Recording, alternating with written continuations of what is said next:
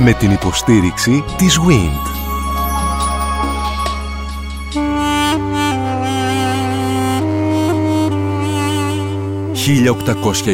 «1821» Μια συναρπαστική σειρά ραδιοφωνικών ντοκιμαντέρ στον Sky 100,3. Βρισκόμαστε στον κεντρικό ραδιοθάλαμο του Sky 100,3 στο Νέο Φάληρο με προσκεκλημένο τον κύριο Ιάκωβο Μιχαηλίδη. Ο κύριος Μιχαηλίδης, υπενθυμίζω, είναι επίκουρος καθηγητής νεότερης και σύγχρονης ιστορίας στο Αριστοτέλειο Πανεπιστήμιο Θεσσαλονίκης. Εδώ, στο σημείο αυτό, αρχίζει η ένατη εκπομπή του ραδιοφωνικού ντοκιμαντέρ του Sky 1821 και θα πρέπει να σημειώσουμε ότι ο ιστορικός που φιλοξενούμε είναι και ο συγγραφέας του τρίτου τόμου στο πεντάτομο έργο του Sky βιβλίο 1821 «Η γέννηση ενός έθνους κράτους» που πωλείται φυσικά και αυτόνομα αλλά και η πεντάδα μαζί. Στις παραδουνάβιες ηγεμονίες, τρεις Έλληνες οργανώνουν τη φιλική εταιρεία – οι Τσακάλοφ, Σκουφάς και Ξάνθος. Συστήνουν την καθοδηγητική αρχή.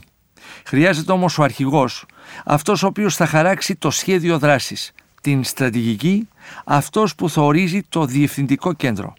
Και ο αρχηγός είναι ο Αλέξανδρος Υψηλάντης, αυτός που ορίζει την έναρξη της Επανάστασης την άνοιξη του 1821, ανήμερα του Ευαγγελισμού της Θεοτόκου. Άλλο τώρα εάν τελικά ξεσπά η Επανάσταση τον μήνα Φεβρουάριο στις παραδουνάβιες ηγεμονίες. Στην φιλική εταιρεία μοιήθηκαν πολλοί, πρόκριτοι, κληρικοί, οπλαρχηγοί, αλλά και απλοί Έλληνες. Δουλεύουν μυστικά και επίμονα. Άλλωστε είναι γνωστό ότι η δύναμη του ελληνισμού βρίσκεται στη διασπορά. Είναι η δύναμη των Ελλήνων επιχειρηματιών. Ποιος όμως είναι η σπίθα της ελληνικής επανάστασης, πώς αντιμετώπισε ο Μέτερνιχ και η Ιερά Συμμαχία την επανάσταση των Ελλήνων, ποια είναι η απόφαση των Οθωμανών έναντι των επαναστατημένων Ελλήνων; Κυρίες και κύριοι, με τον κύριο Ιάκωβο Μιχαηλίδη αρχίζουμε να ξεδιπλώνουμε το κουβάρι της ιστορίας μας στην επαναστατημένη Ελλάδα. Κύριε Μιχαηλίδη, ποιοι ήταν αυτοί οι άνθρωποι που απάρτησαν τη φιλική εταιρεία; Τα ηγετικά της στελέχη, τα πρώτα της στελέχη, Έλληνες της Διασποράς. Ζούσαν οι περισσότεροι είτε εντός ρωσικής αυτοκρατορίας είτε σε περιοχές στην Κωνσταντινούπολη και όσον αφορά την επαγγελματική τους κατάσταση ήταν αυτό που θα λέγαμε άνθρωποι μεσαίου και κατώτερου επίπεδου. Δεν ήταν δηλαδή οι μεγαλύτεροι, πιο επιτυχημένοι επιχειρηματίες, τα εκλεκτότερα στελέχη οικονομικά ή πνευματικά. Αυτοί λοιπόν είχαν εμπνευστεί τα πρώτα στελέχη, ο Τσακάλοφ, ο Σκουφάς και ο Ξάνθος, είχαν εμπνευστεί από αντίστοιχες οργανώσεις, επαναστατικές, μυστικές οργανώσεις που λειτουργούσαν στην υπόλοιπη Ευρώπη, δυτική κυρίως, προετοιμάζοντας επαναστατικά κινήματα. Αυτό έκανα και αμέσως μετά προσπάθησαν να επεκτείνουν την οργάνωσή τους με βάση ένα καταστατικό το οποίο ήταν αυστηρά συνωμοτικό, είχε διάφορους κρυπτογραφημένους κώδικες, είχε ένα αυστηρό τυπικό στο οποίο δεν μπορούσες να παρεκκλίνεις και προσέγγισαν και μεγάλες προσωπικότητες πρώτα κάποιους πλούσιους Έλληνες της Κωνσταντινούπολης και κάποιοι από αυτούς έγιναν στελέχη και στη συνέχεια αναπτύχθηκαν, διακλαδώθηκαν σε όλες τις αιστείες του ελληνισμού. Αυτοί είχαν αντιληφθεί ότι η επανάσταση είχε ανάγκη από μια καθοδηγητική αρχή. Μονίμως προσπαθούσαν οι Έλληνες παλαιότερα να ξεσηκωθούν, αλλά με ποιον τρόπο; Δεν είχαν ένα σχέδιο, δεν είχαν μια στρατηγική, δεν είχαν ένα διευθυντικό κέντρο. Αυτό προσπάθησαν να κάνουν. Και προκειμένου να είναι και πιο πιστικοί, γιατί οι ίδιοι δεν είχαν τα εχέγγυα, όπως σας είπα, λόγω της οικονομικής και πνευματικής τους θέσης, όχι λόγω της αξίας τους φυσικά, υπόσχονταν, επικαλούνταν κάποια αόρατη αρχή η οποία δήθεν ήταν από πίσω τους και ότι την κατάλληλη στιγμή θα τους βοηθούσε και φυσικά όλοι ήξεραν ότι εννοούσαν τη Ρωσία αλλά αυτή η επίκληση ήταν θεμητή και ήταν και χρήσιμη επηρέασε και αυτή στο βαθμό της καθώς πάρα πολύ και γι' αυτό το λόγο έγιναν στελέχη της φιλικής εταιρείας. Τώρα όσον αφορά την εξέλιξή της πριν πάμε στην εξέλιξη, ναι. Μιχαηλίδη, τους προσδίδονται κάποια χαρακτηριστικά ότι πιθανώς να ήταν μέλη μασονικής ΑΣ και λοιπά. Ισχύουν αυτά; Η μασονία και οι καρμποναρικές οργανώσεις δεν πρέπει να τι γκρίνουμε με το σήμερα. Καμία σχέση δεν έχει. Αυτό που εννοούμε ήταν ότι ήταν μυστικές οργανώσεις οι οποίες είχαν ένα τελετουργικό και οργάνωναν επαναστατικές ενέργειες. Εγώ δεν ξέρω τι γίνεται σήμερα, αλλά αυτό το οποίο ίσχυε στις αρχές του 19ου αιώνα ήταν αυτό. Ήταν αυστηρό, τελετουργικό, με κανόνες συνωμοτικότητας και οργάνωση επαναστάσεων. Αυτό. Οι οποίοι τώρα οργάνωναν, δηλαδή έψαχαν να δουν και ποιοι θα εκπροσωπούνται στο στρατιωτικό σκέλος οι ίδιοι είχαν το πολιτικό σκέλος, οι ίδιοι είχαν αναθέσει σε άλλα πρόσωπα να κάνουν αυτή την οργάνωση. Κοιτάξτε, Πώς δούλεψε το ναι. πράγμα μέχρι να φτάσουμε στην ε, εκκίνηση του αγώνα; Ούτε εκεί οι ίδιοι γνώριζαν. Είπαν θα προχωρήσουμε, θα φτιάξουμε μια οργάνωση. Ένα δίκτυο Ελλήνων έτοιμων, επιφανών, ανώτερων, μεσαίων και κατώτερων στελεχών, ούτως ώστε να δούμε τι θα γίνει. Αυτό προσπάθησαν να κάνουν, να στήσουν πρώτα την οργάνωση. Προσπάθησαν να βρουν έναν αρχηγό και απευθύνθηκαν αρχικά στον Καποδίστρια. Δεν υπήρχε πιο επιφανής Έλληνας στις αρχές του 19ου αιώνα από τον Ιωάννη Καποδίστρια, Υπουργό Εξωτερικών του Τσάρου. Τρομερό αξίωμα. Μεγάλο αξίωμα και ένας φοβερά ευγενής, ευφυής και ικανός άνθρωπος ο Καποδίστριας.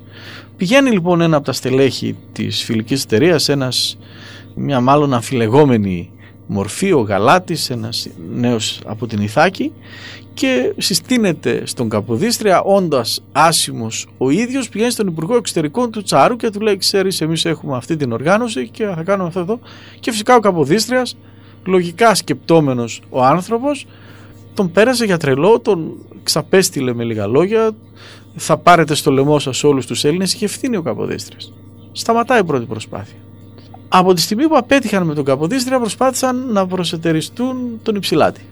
Οικογένεια των Υψηλάντιδων, μεγάλη ευγενική οικογένεια με δεσμούς και αυτή στη ρωσική αυλή, υπασπιστής του Τσάρου Αλέξανδρος Υψηλάντης. Ο Αλέξανδρος Υψηλάντης δεν είχε τη διπλωματική ικανότητα του Καποδίστρια με ό,τι θετικό και αρνητικό αυτό συνεπάγεται. Ήταν ένας ρομαντικός άνθρωπος. Ένας άνθρωπος που ιδέες ελευθερία, Ελλάδα, έθνος, απελευθέρωση από τους Τούρκους τον συνέπαιρνε. Και το δέχτηκε αμέσως. Ήταν το καλοκαίρι του 1820.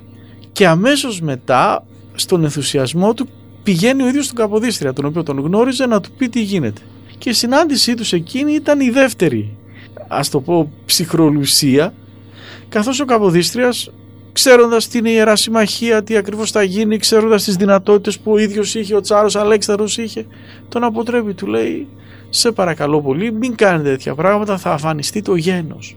Απογοητεύεται ο Υψηλάντης και αποφασίζει ότι τώρα πια θα βαδίσει μόνος του και πηγαίνει στις παραδουνάβιες ηγεμονίες. Γιατί πηγαίνει εκεί; Πηγαίνεις στι παραδουνάβιε ηγεμονίες γιατί εκεί καταρχήν υπήρχαν πολλοί Έλληνες και πλούσιοι Έλληνες. Επίσης υπήρχαν φοιτητές Έλληνες στις Ρουμανικές Ακαδημίες που ήταν λόγω της αυτόνομης κατάστασης που απολάμβαναν από τους Τούρκους ήταν αιστείες πνεύματος και εκεί ήταν πολλοί Γάλλοι και υπήρξε μια συγκρότηση επαναστατικών δικτύων. Ταυτόχρονα όμως, ήδη στη φιλική εταιρεία από το 1818 και ύστερα τα στελέχη της πολλαπλασιάστηκαν ενώ τα πρώτα 3-4 χρόνια ήταν ελάχιστα το 1818 και ύστερα πολλαπλασιάστηκαν στην ελλαδική επικράτεια ή και κυρίως στην ελλαδική. στην ελλαδική και αυτό έχει τις αιτίες του και τις εξηγήσεις του έχει σχέση και με την οικονομική κατάσταση και με την κακοδιοίκηση που ασκούσαν οι Τούρκοι και με την πυθό που ασκούσαν κάποια στελέχη. Ήταν ένα καταφύγιο συνεπώς για τους Έλληνες. Ακριβώς. Και εδώ μύθηκαν πολλά στελέχη. Μύθηκε ο Πετρόμπεϊς Μαυρομιχάλης. Μύθηκαν οι πρόκριτοι από την Πάτρα και ο Κανέλος Δελιγιάννης. Μύθηκε ακόμη και ο ίδιος ο παλαιόπατρον Γερμανός. Μύθηκαν δηλαδή και κληρικοί και προκριτοί γιατί χωρούς αυτούς επανάσταση δεν γινόταν. Και ο ίδιος ο κατεξοχήν εκπρόσωπος της φιλικής εταιρείας, ας το πω στην Πελοπόννησο, ήταν ο Γρηγόριος Δικαίος έτσι. Μια προσωπικότητα έτσι, δυναμική, φλογερή, ενθουσιώδης.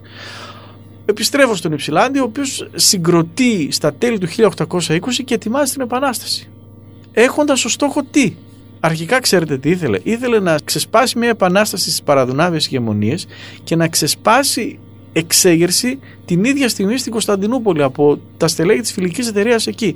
Και ο ίδιος ο Υψηλάντης θα κατέβαινε με το στρατό του προς την Κωνσταντινούπολη πιστεύοντας ότι με αυτόν τον τρόπο θα υποχρέωνε τον Τσάρο να τον βοηθήσει.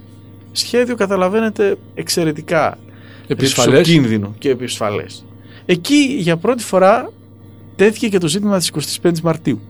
Ο Αλέξανδρος Υψηλάντης είχε ορίσει ως μέρα στη συνάντηση που είχε γίνει στις Παραδουνάβιες Ηγεμονίες τον Οκτώβριο ως μέρα έναρξης επανάστασης την 25η Μαρτίου.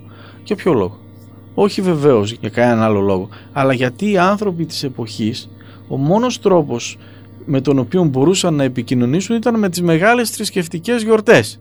Και οι μεγάλες θρησκευτικές γιορτές ήταν τα Χριστούγεννα, το Πάσχα, του Ευαγγελισμού και της κοιμήσεως του Θεοτόκου. Χειμώνα δεν μπορούσαν να κάνουν επανάσταση, δεν γίνεται να κάνεις επανάσταση το χειμώνα, θα σταματούσαν οι επιχειρήσεις. Οπότε έπρεπε να πάνε την Άνοιξη. Και ποια γιορτή ήταν δίπλα στην Άνοιξη, ο Ευαγγελισμός της Θεοτόκου.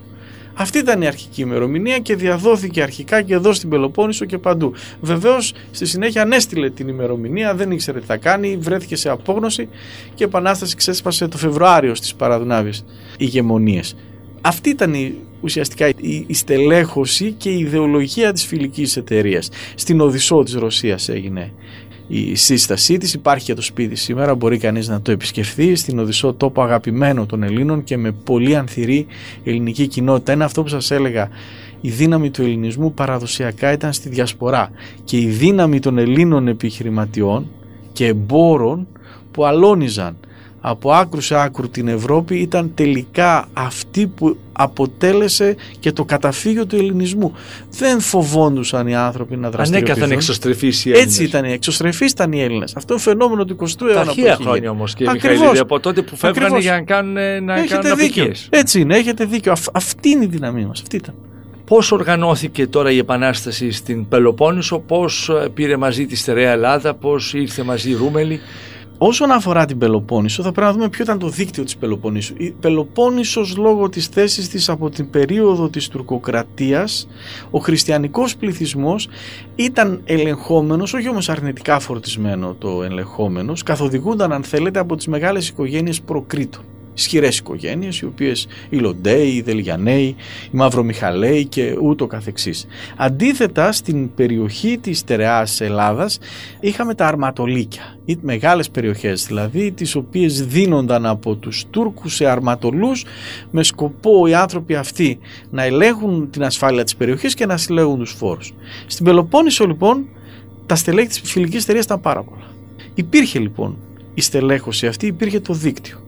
Οι άνθρωποι όμως αυτοί τον Φεβρουάριο του 1820 συναντήθηκαν στην περίφημη συνέλευση στη Βοστίτσα για να δουν τι θα γίνει. Πότε θα κηρυχθεί η Επανάσταση, είχαν στείλει απεσταλμένους στον Υψηλάτη και εκεί έγινε μια αθιελώδης συνάντηση όπου μπορεί αν διαβάσει κανείς τα απομνημονεύματα να δει και πώς σκέφτονταν οι άνθρωποι και να καταλάβει τον τρόπο σκέψης τους. Έρχεται λοιπόν ο δικαίος και τους λέει ότι θα ξεσηκωθούμε, έρχεται ο Υψηλάντης, θα κάνουμε επανάσταση.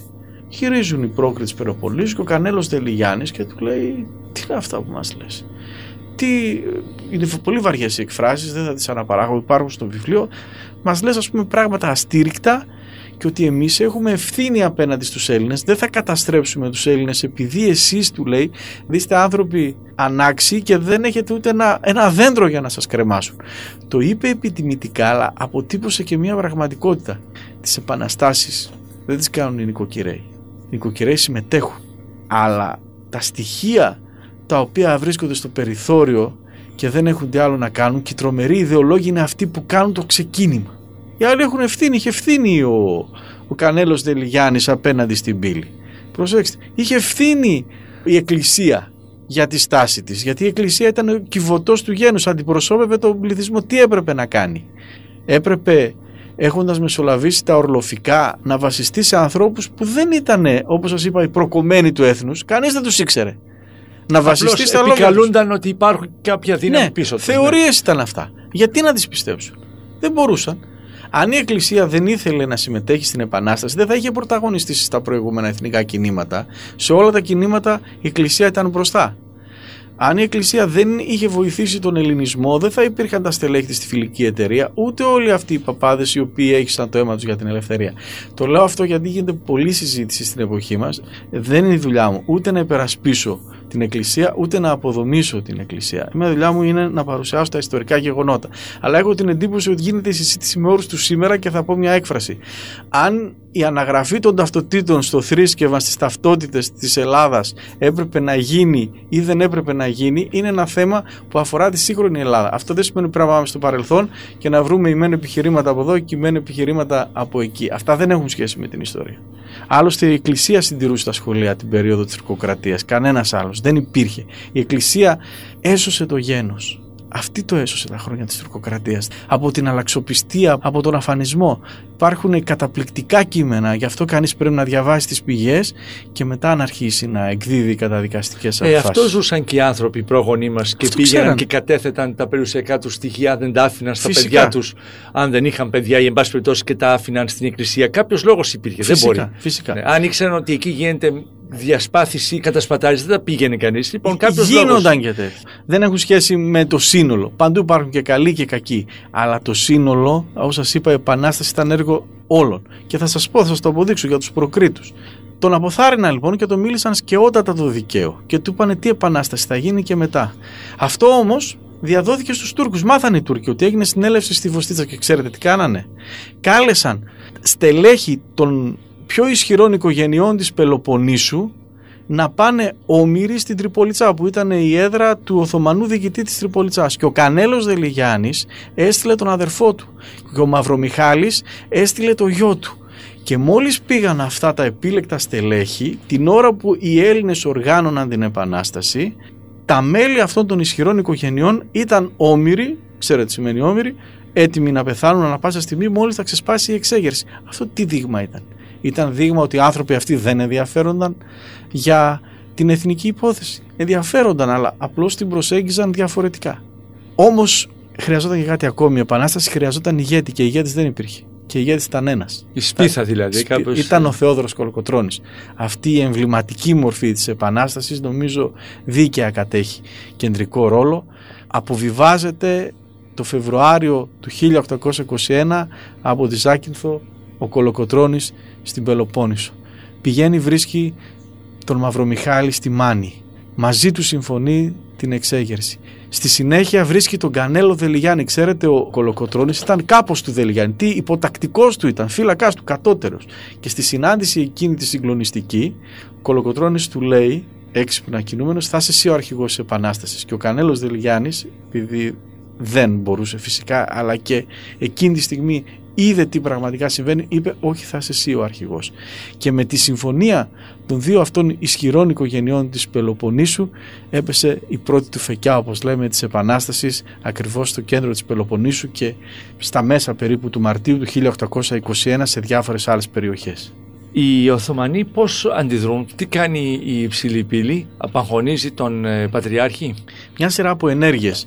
Καταρχήν θα πρέπει να πούμε ότι το πρόβλημα της υψηλής πύλης στην περίοδο εκείνη ήταν ο Αλή Πασάς των Ιωαννίνων ο οποίος είχε αμφισβητήσει την εξουσία του Σουλτάνου και ο διοικητής, ο Οθωμανός διοικητής της Πελοποννήσου είχε σταλεί για να τον ε, εξουδετερώσει. Επομένως ήταν ευχής έργων ότι την κρίσιμη στιγμή που ξέσπασε η Επανάσταση οι Οθωμανικές δυνάμεις που στάθμευαν στην Πελοπόννησο δεν ήταν εδώ. Επομένως δόθηκε πολύτιμος χρόνος για να κερδίσουν οι Έλληνες τις πρώτες μάχες. Μόλις το έμαθαν οι Οθωμανοί αντέδρασαν με πολύ άγριο τρόπο και σήμερα αυτό σας έλεγα για τα Οθωμανικά αρχεία έχουν βγει αυτά και ξέρουμε τις διαταγές τις Οθωμανικές. Ήταν να μην μείνει τίποτε.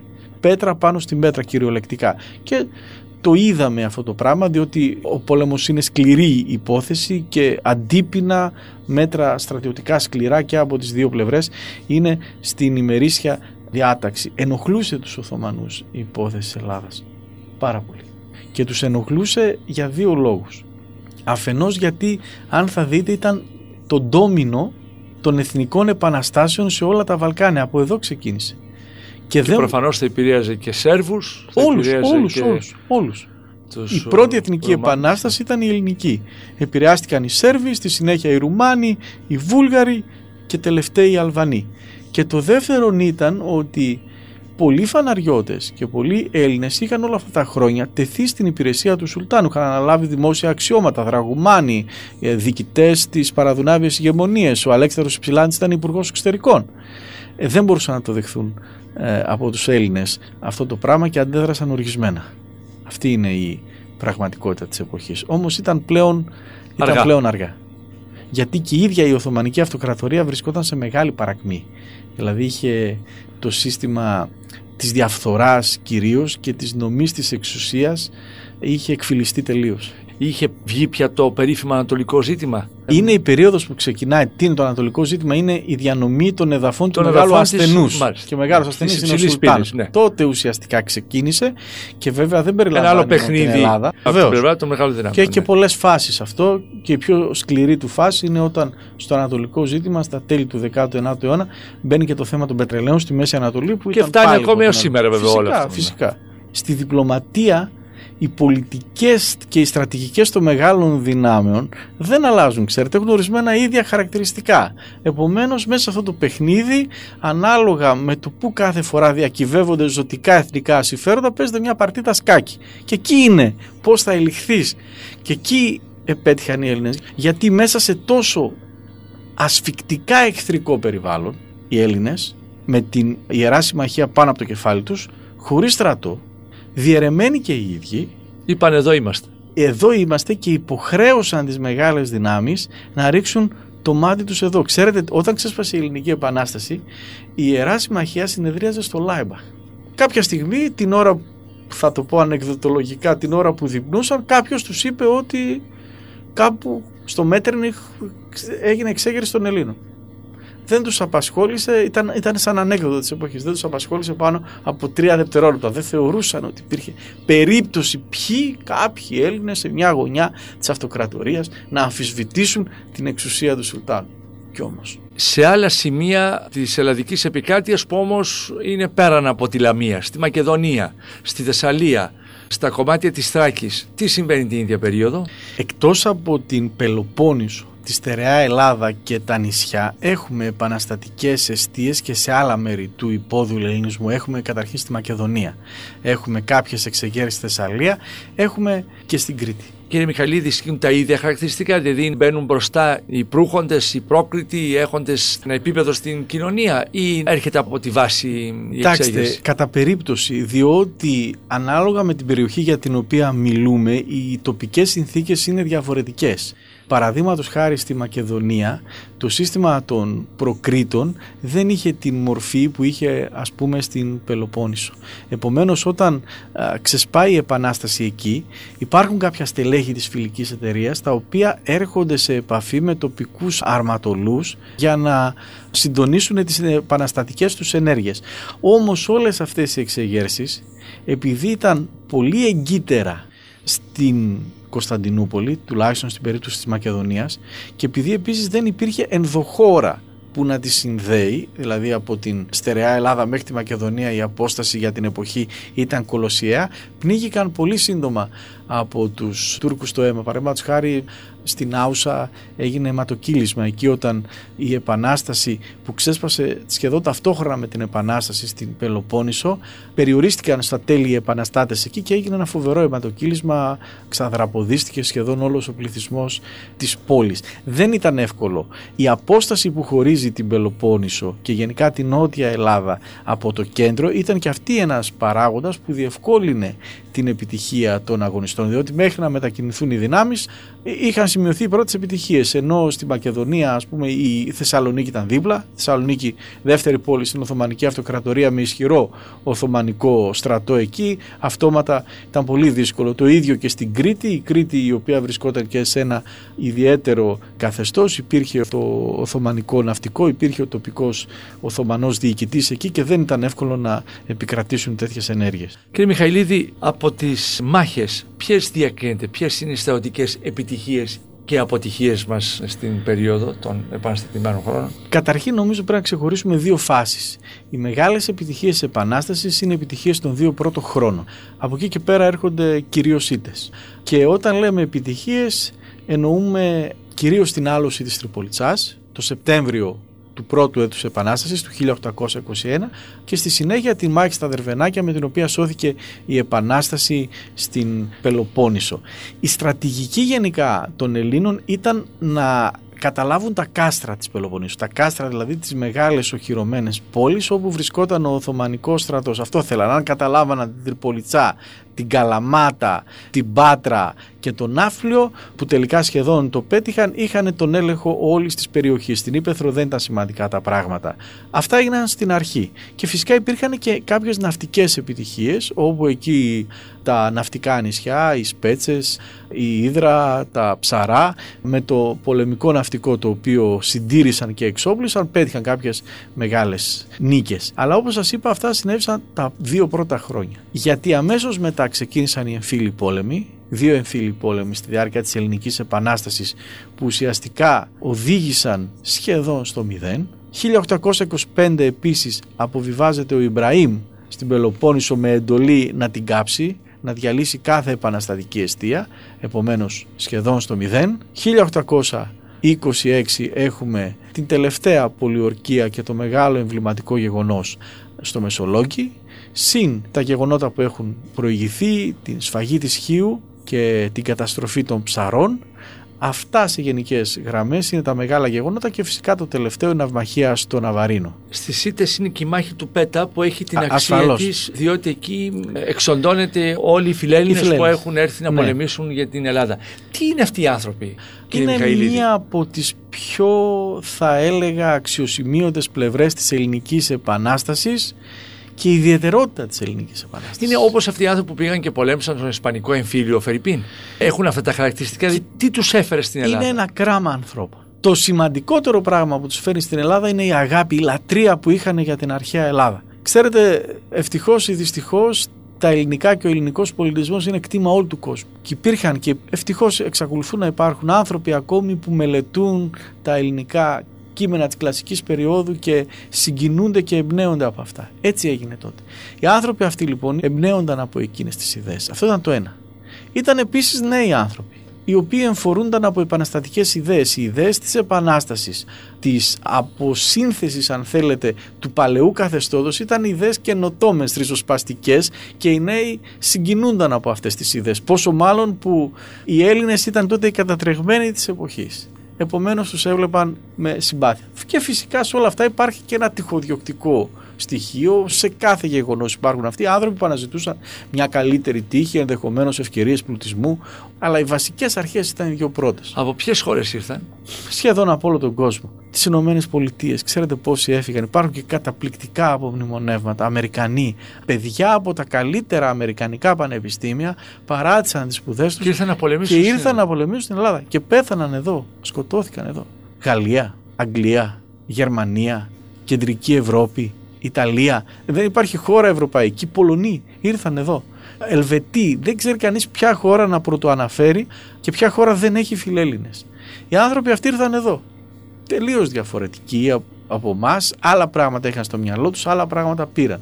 Όταν όμως κάποια στιγμή επηρεασμένοι από τις δικές τους παραδόσεις αποφάσισαν να συγκροτηθούν και να συγκροτήσουν έναν οργανωμένο στρατό για να βοηθήσουν στη στερεά Ελλάδα που κινδύνευε η Επανάσταση, εκεί δημιουργήθηκαν τα προβλήματα, διότι λειτουργούσαν με έναν διαφορετικό κώδικα επικοινωνίας, με διαφορετικές αξίες. Δεν ήταν έτσι η τοπική κοινωνία και η μάχη του Πέτα αποτέλεσε μια φοβερή καταστροφή. Περίπου 80-90 νεαροί φιλέλληνες έπεσαν μέχρι σενός στο πεδίο της μάχης και έπεσαν άδοξα γιατί ήταν περίεργες οι συνθήκες που οδήγησαν στην ήττα τους και το γεγονός εκείνο προβλημάτισε πάρα πολύ και προς στιγμήν ανέκοψε την ορμή του φιλελληνισμού προσωρινά όμως. Είναι όμως ένα γεγονός και αν πάει κανείς και στον κήπο των Ηρώων στο Μεσολόγγι θα δει τους τάφους και καινοτάφια πολλών από τους φιλέλληνες τους οποίους δίκαια τους πρέπει η τιμή αυτή γιατί ανεξάρτητα από το τελικό τους κίνητρο έχουν το δικό τους λιθαράκι, αγνό λιθαράκι και αυτή στο επικοδόμημα της ελληνικής ανεξαρτησίας. Η διαχείριση ήταν λάθος αυτού του σώματος των φιλελλήνων σε στρατιωτικό επίπεδο κύριε Μιχαηλίδη; Φαίνεται πως ήταν λάθος παρότι από τα στοιχεία των πηγών η τελική τους ήττα οφείλεται μάλλον σε κάποια προδοσία, σε ένα από τα περίφημα καπάκια που συνέβη σε τοπικό επίπεδο με κάποιον από τους τοπικούς αρματολούς. Επομένως, αν δεν είχε μεσολαβήσει αυτό, μπορεί σε εκείνο το επίπεδο της αντιπαράθεσης να είχαν νικήσει. Αλλά δεν μπορούμε να το ξέρουμε αυτό, δεν μπορούμε να κρίνουμε με το αν στην ιστορία. Τι είναι τα καπάκια; Τα καπάκια Η ήταν μεταστροφή, η, αυτό μεταστροφή, οι συμφωνίες που έφτιαχναν διάφοροι αρματολοί με τις Οθωμανικές αρχές παίρνοντας κάποια προνόμια και πηγαίνοντας έτσι με το μέρος τους. Στον κόσμο της Οθωμανικής Αυτοκρατορίας αυτό δεν αποτελεί παράδοξο. Καπάκια πολλοί από τους αρματολούς έφτιαχναν και με τον Σουλτάνο και με τον Αλή Πασά στα Γιάννενα που ήταν μουσουλμάνος, που ήταν και αυτός Οθωμανός αλλά ήταν το αντίπαλο δέος προσπαθούσαν να συντηρήσουν την εξουσία τους, να επιβιώσουν σε έναν κόσμο μεταβαλλόμενο, έδειχναν όλα, υπήρχαν οι ενδείξεις ότι το καθεστώς αλλάζει. Πού όμως, προς ποια κατεύθυνση; Πού θα καθόταν η μπίλια. Πού θα καθόταν η μπίλια. Και ο καθένας εκεί προσπαθούσε να φανταστεί, προσπαθούσε να αποκτήσει ερίσματα, προσπαθούσε να φυλάξει τα νότα του και πολλές φορές έπεφτε σε σφάλματα, σε παγίδες, σε λάθη, γιατί όπως σας είπα δεν μπορούσε να αντιληφθεί τις εξελίξεις που για μας είναι γνωστές. Γιατί αν σήμερα, αν δεν μπορούμε στην ιστορία να μιλήσουμε με το αν, αν δεν είχε επιτύχει η Ελληνική Επανάσταση, κάποια πράγματα θα ήταν διαφορετικά παρουσιασμένα. Η ιστορία γράφεται πάντοτε από τους νικητές και γράφεται πάντοτε σε σχέση με αυτό που έχει γίνει, όχι με κάτι που δεν έγινε. Θα ήθελα να σταθούμε και στην ε, πολιορκία του Μεσολογγίου. Όπως επίσης να δούμε και την σφαγή στοιχείο και στα ψαρά, κύριε Μιχαήλ. Ναι. Εκεί είναι στις δύο περιπτώσεις τα αντίπεινα των Οθωμανών. Τα, τα αντίπεινα των Οθωμανών. Κοιτάξτε, οι επαναστάσεις γενικότερα σε όλο τον κόσμο, αλλά και ειδικότερα στην Ευρώπη, έως και τις αρχές του 20ου αιώνα, δεν υπήρχε κάποιο δίκαιο των επαναστάσεων, δεν υπήρχαν καθεστώτα συμπεριφοράς στον πόλεμο, είτε διεθνές δικαστήριο, είτε κάποια συμφωνία διακρατική, είτε ένα διεθνές φόρουμ το οποίο να λέει ότι αυτά επιτρέπονται και αυτά δεν επιτρέπονται. Εκεί όλα επιτρέπονταν και όλα απαγορεύονταν. Και ίσχυε το αξίωμα ο θάνατός σου η ζωή μου. Συνέβαινε παντού, συνέβη κατά κανόνα στη Δυτική Ευρώπη πάρα πολλές φορές, συνέβη και στην περίπτωση της Ελλάδας. Αν δεν εξολοθρεύονταν οι Οθωμανοί όπως έγινε στην Τριπολιτσά και αν δεν εξολοθρεύονταν οι Έλληνες στοιχείο στα Ψαρά, στο Μεσολόγγιο και όπου αλλού δεν θα μπορούσε να επικρατήσει η μία πλευρά της άλλης. Έτσι έχουμε σχεδόν αφανισμό στοιχείο, περίπου 80.000 κάτοικοι είτε σκοτώθηκαν είτε πουλήθηκαν στα σκλαβοπάζαρα, κυρίως στην Αίγυπτο και πολλά χρόνια αργότερα κυκλοφορούσαν αυτοί οι άνθρωποι και κάποιοι εξαγοράστηκαν από ορισμένους Ευρωπαίους είτε εμπόρους είτε προξένους και επέστρεψαν πίσω. Αυτές τις ιστορίες άμα τις πιάσει έχουμε στοιχεία μία-μία καθένας και δει αυτό τον ανθρώπινο πόνο τον προσωπικό που κρύβεται πίσω από αυτά θα καταλάβει τι ήταν η Επανάσταση. Αν δει το δράμα των προσφύγων.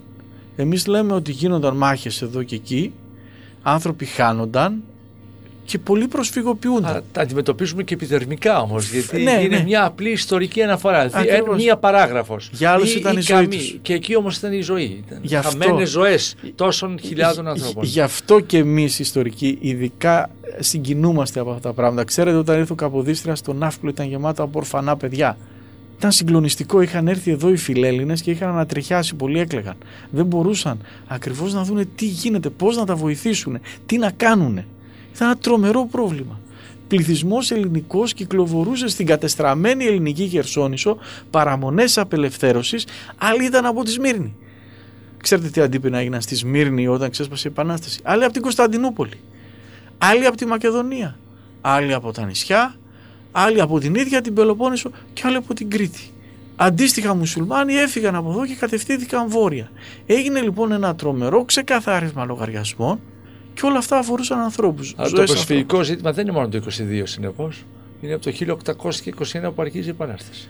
Όχι στο μέγεθος εννοώ του 22 φυσικά, αλλά υπάρχει ανθρωπιστική κρίση πάρα πολύ σοβαρή στο πλαίσιο της Επανάστασης. Φυσικά και υπάρχει. Και ο Καποδίστριας προσπάθησε να το διαχειριστεί. Έκανε γι' αυτό εγκύδευση για το οικοτροφείο και διάφορες ενέργειες που έκανε και κυρίως οι φιλέλληνες βοήθησαν. Αλλά ήταν τόσες πολλές οι πληγές που δεν ήξερε κανείς από πού να πρωτοπιάζει και να βάλει μια αρχή και να φτιάξει κάτι, να φτιάξει κράτος. Το κράτος, ξέρετε καλύτερα από μένα, δεν είναι ένα σχέδιο στα χαρτιά. Είναι κυρίως η πρακτική, είναι η εφαρμογή.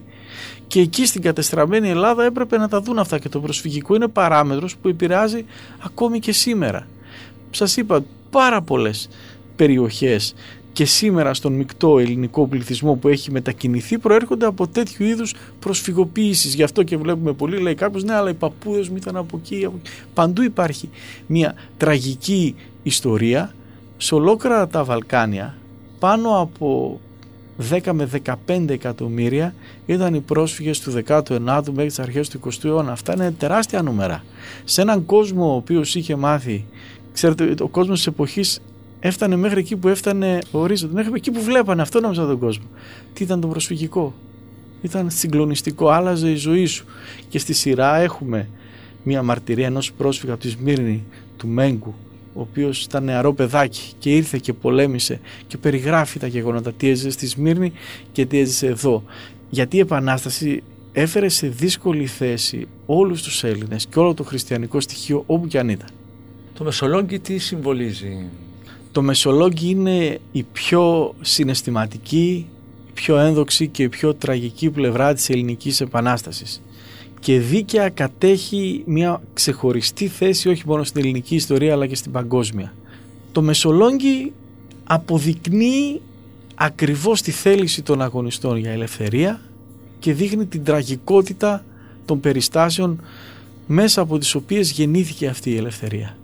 Ένας από τους Μακεδόνες αγωνιστές πρόσφυγας που βρέθηκε στο Μεσολόγγιο ο Νικόλαος Κασομούλης, μεγάλη μορφή υπάρχει το μνημείο του στον τάφο των ηρών, έχει αφήσει τα απομνημονεύματά του και περιγράφει την ζωή στο Μεσολόγγι, αυτή είναι η βασική μας πηγή, όλο το διάστημα της πολιορκίας όπου οι άνθρωποι πια μη έχοντας, πια την αφάνε κατέφευγαν και έτρωγαν οτιδήποτε κινούνταν και πέθαιναν σοριδών.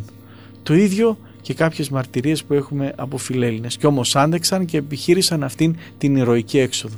Και όσοι γλίτωσαν συνελήφθησαν οι περισσότεροι από τους Τούρκους και αυτοί πουλήθηκαν στα σκλαπαπάζωρα. Δείχνει αυτό. Δείχνει όμως και τις άσχημες πλευρές. Δείχνει το γεγονός ότι την ίδια στιγμή που το Μεσολόγγι κινδύνευε οι Έλληνες για μία ακόμη φορά είχαν εμπλακεί στη δίνη των μεταξύ τους διενέξεων και καθυστερούσαν να στείλουν βοήθεια. Δεν λέω ότι βοήθεια θα ήταν επαρκής ή αν θα ήταν επιτυχημένη, αλλά τουλάχιστον αν είχε σταλεί έγκαιρα θα μπορούσαμε να είχαμε αυτό το δεδομένο ότι τουλάχιστον είχαν προσπαθήσει έστω και την τελευταία στιγμή. Αλλά την ίδια στιγμή που το Μεσολόγγι κινδύνευε και το ήξερε, σπαράζονταν οι Έλληνες από εφήλιε διενέξεις. Ο χορός του Ζαλόγκου, κύριε Μιχαηλίδη, είναι άλλη μια τέτοια στιγμή; Αυτά είναι περιστατικά που προηγούνται των μεγάλων αυτών γεγονότων. Όλα αυτά είναι γεγονότα που έχουν συνδυαστεί και έχουν ελεγχθεί από την ιστορική έρευνα, κάποια από αυτά εντάσσονται μέσα στο πλαίσιο αυτό που λέμε της εθνικής μυθολογίας, όχι με την έννοια του ψέματος. Πολλές φορές έχουμε λαθασμένη εικόνα για το τι είναι η μύθη. Η μύθη είναι διάφορα πράγματα τα οποία συγκροτούνται στη συνείδηση των απλών ανθρώπων και στη συνέχεια αυτό ξεκινώντας από μία βάση περισσότερο ή λιγότερο κοντά στην πραγματικότητα πλάθεται σε κάθε περισσότερο. Από αυτά τα στοιχεία και για το χορό του Ζαλόγκου και για διάφορα άλλα περιστατικά ξέρουμε ότι εντάσσονται στην εθνική μυθολογία. Είναι όμως άξια σεβασμού γιατί η ουσία τους το μήνυμά τους, ο αγώνας για αυτοθυσία, ο αγώνας για ελευθερία, ο ηρωισμός, που... ο ηρωισμός, είναι αυτό το μήνυμα. Ξέρετε, οι μύθοι δημιουργήθηκαν το 19ο αιώνα. Ο 19ος αιώνας ήταν η εποχή του ρομαντισμού σε όλη την Ευρώπη και σε όλο τον κόσμο και οι άνθρωποι με τέτοιους κώδικες επικοινωνούσαν. Δεν επικοινωνούσαν με τους όρους του σήμερα και πολλές φορές προκειμένου να αναπαραστήσουν την πραγματικότητα την ανεπαρεστούσαν με τέτοιου τρόπους. Εμείς οι ιστορικοί θα πούμε την αλήθεια αλλά θα την εξηγήσουμε γιατί συνέβη. Και η προσωπική μου άποψη είναι ότι ναι θα πούμε αν ένα περιστατικό είναι ακριβές ή όχι αλλά θα το προσεγγίσουμε με σεβασμό και με τη δέουσα ας το πω σοβαρότητα την οποία του πρέπει. Γιατί πίσω από όλα αυτά τα πράγματα η πραγματική ιστορία και οι πράξεις αυτές οι οποίες αξίζει να μνημονευθούν δεν είναι λίγες. Ο Λόρδος Βύρον, κύριε Μιχαηλίδη. Μεγάλη μορφή. Ο Βύρονας. Τι να πει κανείς και για αυτόν τον άνθρωπο τι να πρωτοθυμηθεί μεγάλη μορφή και της ευρωπαϊκής λογοτεχνίας ο οποίος ήρθε στο Μεσολόγγι έτσι θυελώδης μορφή ο Βύρον αλλά θα πω το εξής με το προσωπικό του κύρος ήταν αυτός ο οποίος έδωσε τα διαπιστευτήρια για να πάρει η Ελλάδα τα πρώτα δάνεια. Το πρώτο δάνειο που ήρθε από το City του Λονδίνου την εποχή εκείνη με την εγγύηση, με του, την εγγύηση Βίρονα. του Βίρονα και πήγε ο ίδιος προσωπικά πήρε το δάνειο και το έφερε εδώ σε μια Ελλάδα σπαρασόμενη. Προσπαθούσε και αυτός, οι Ευρωπαίοι ήθελαν να δουν μια Ελλάδα να εντάσσεται στον κατάλογο των ελεύθερων εθνών όπως τα βίωναν οι ίδιοι. Σας είπα, εθνικά κράτη, αξιοκρατία, δημοκρατία, κεντρική οργάνωση, με τέτοιο τρόπο. Και όταν έβλεπαν τι γινόταν. Είχαμε κάποιες αστοχίες. Είχαμε κάποιες αστοχίες γιατί οι συνθήκες ήταν διαφορετικές. Ήταν πολύ διαφορετικές. Ο Βίρονας το κατάλαβε και προσπάθησε να ισορροπήσει, αλλά τελικά ο ίδιος πέθανε από τις κακές συνθήκες διαβίωσης στο Μεσολόγγι. Θα κλείσουμε κύριε Μιχαηλίδη με το κεφάλαιο εμφύλιοι πόλεμοι. Μεγάλο κεφάλαιο εμφύλιοι πόλεμοι. Δυστυχώς θα πρέπει να το πούμε ό,τι επιτυχίες είχε η Ελλάδα τα δύο πρώτα χρόνια της Επανάστασης τα ακύρωσε τα δύο επόμενα. Δηλαδή από το 1823 μέχρι το 1825 οι δύο εμφύλιοι πόλεμοι για τη διαμάχη της εξουσίας. Αρχικά ανάμεσα σε στρατιωτικούς και σε πολιτικούς. Σε οπλαρχηγούς δηλαδή και πολιτικούς της Πελοποννήσου κυρίως. Και στον δεύτερο εμφύλιο πόλεμο ανάμεσα σε Ρουμελιώτες και Ιδραίους από τη μια και σε Μωραΐτες από την άλλη σε πολλές περιπτώσεις επέφερε καταστροφές περισσότερες από ό,τι οι ίδιες οι συγκρούσεις με τους Οθωμανούς. Έδειξε στους Έλληνες ότι αυτός ο φοβερός τοπικισμός έπρεπε οπωσδήποτε να σταματήσει αν θέλαμε τελικά να συγκροτηθούμε σε μια ευνομούμενη πολιτεία. Ένα κράτος, μια ταυτότητα, ασφαλώς και ήταν Έλληνες, αλλά αυτό θα έπρεπε να είναι υπεράνω όλων, υπεράνω οποιασδήποτε τοπικότητας. Ακόμη και σήμερα έχουμε τοπικότητες, όχι βεβαίως σε τέτοιο βαθμό, αλλά αυτό το πράγμα ήταν η βασική αιτία που οδήγησε στο αιματοκύλισμα των εμφυλίων πολέμων. Και φυσικά η τρίτη φάση του εμφυλίου πολέμου μετά το θάνατο του Καποδίστρια. Ανάμεσα σε οπαδούς του Καποδίστρια και σε αντιπάλους του. Ακόμη πιο σκοτεινή φάση με πάρα πολλά προβλήματα με δύο κυβερνήσεις που η μία κατηγορούσε και αποκήρυσε την άλλη συγκρούσεις ανάμεσα στους Έλληνες επαναστάτες και από τη μια και από την άλλη πλευρά. Κλείνοντας κύριε Μιχαηλίδη, ποιες μορφές ξεχωρίζετε, σε ποιους Θα σας πω. σταματάτε για να τους περιγράψετε στα παιδιά σας; Τους αγαπώ όλους. Με τα θετικά και τα αρνητικά τους γιατί είμαι απολύτως πεπισμένος κύριε Πορτοσάλτε ότι η ελληνική επανάσταση τους είχε ανάγκη όλους. Δεν μπορούσε να λείπει κανείς. Με τη συνεισφορά του τη δεδομένη στιγμή και στο πλαίσιο μέσα στο οποίο ο καθής μπορούσε να συνεισφέρει και αντιλαμβανόταν. Ο Κολοκοτρώνης ήταν το στρατηγικό μυαλό της επανάστασης, τον ξεχωρίζω. Αλλά αν θέλετε λόγω ιδιοσυγκρασίας χωρίς αυτό να σημαίνει τίποτε, σας είπα, θα επέλεγα δύο προσωπικότητες, δύο ευγενικές προσωπικότητες από τους Έλληνες. Το Μάρκο Μπότσαρη με το άδοξο τέλος το οποίο είχε, που μπήκε στη μάχη θυελωδός και με τελείως αγνά αισθήματα και από την άλλη τον αρχηγό του Αλέξανδρου Υψηλάντη, τον Δημήτριο Υψηλάντη, από ευγενική οικογένεια, ήρθε στην Πελοπόννησο εκπροσωπώντας την φιλική εταιρεία αρχοντικής καταγωγής ο ίδιος και πιστεύοντας ότι θα έπρεπε να είναι ο αρχηγός της Επανάστασης. Από την πρώτη στιγμή του δημιούργησαν προβλήματα και όχι μόνο δεν αντέδρασε, αλλά παρέμεινε ο τελευταίος, ο έσχατος στρατιώτης πολεμώντας σε όλες τις μάχες και μην διαμαρτυρόμενος ποτέ για τίποτε μέχρι το θάνατό του.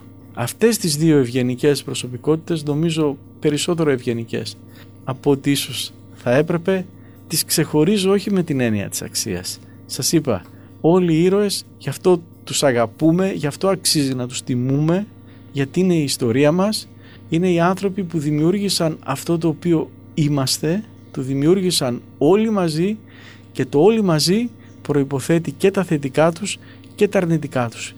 Είναι η ιστορία της πατρίδας μας, είμαστε περήφανοι γι' αυτό και νομίζω ότι πρέπει να το πούμε γιατί μέσα σε καιρούς μίζερους όπου θεωρούμε ότι όλα ισοπεδώνονται και ότι τίποτε δεν αξίζει εγώ δεν το πιστεύω αυτό το πράγμα. Πρέπει να έχουμε κάποια πρότυπα κάποιους νομίζω στόχους με βάση τους οποίους να κινούμαστε και να παραδειγματίζουμε τις επόμενες γενιές. Σας ευχαριστώ πολύ κύριε Μιχαήλ. και εγώ ευχαριστώ. Εάν σας άρεσε το ραδιοφωνικό ντοκιμαντέρ που μόλις ακούσατε, μπείτε στο sky.gr κάθετος podcast και γίνετε συνδρομητής. Περιμένουμε όμως και τα σχόλιά σας ή ακόμα καλύτερα την κριτική σας στα iTunes.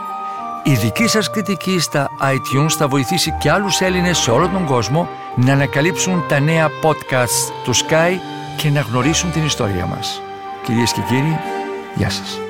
Για την εκπομπή συνεργάστηκαν Παρουσίαση Άρης Πορτοσάλτε Παραγωγή Τζένι Πουπολίδου Επιμέλεια εκπομπής Αθανασία Χατζή Η ηχογράφηση και η τεχνική επεξεργασία έγινε από τους ηχολήπτες του Sky 100,3 Με την υποστήριξη της WIND.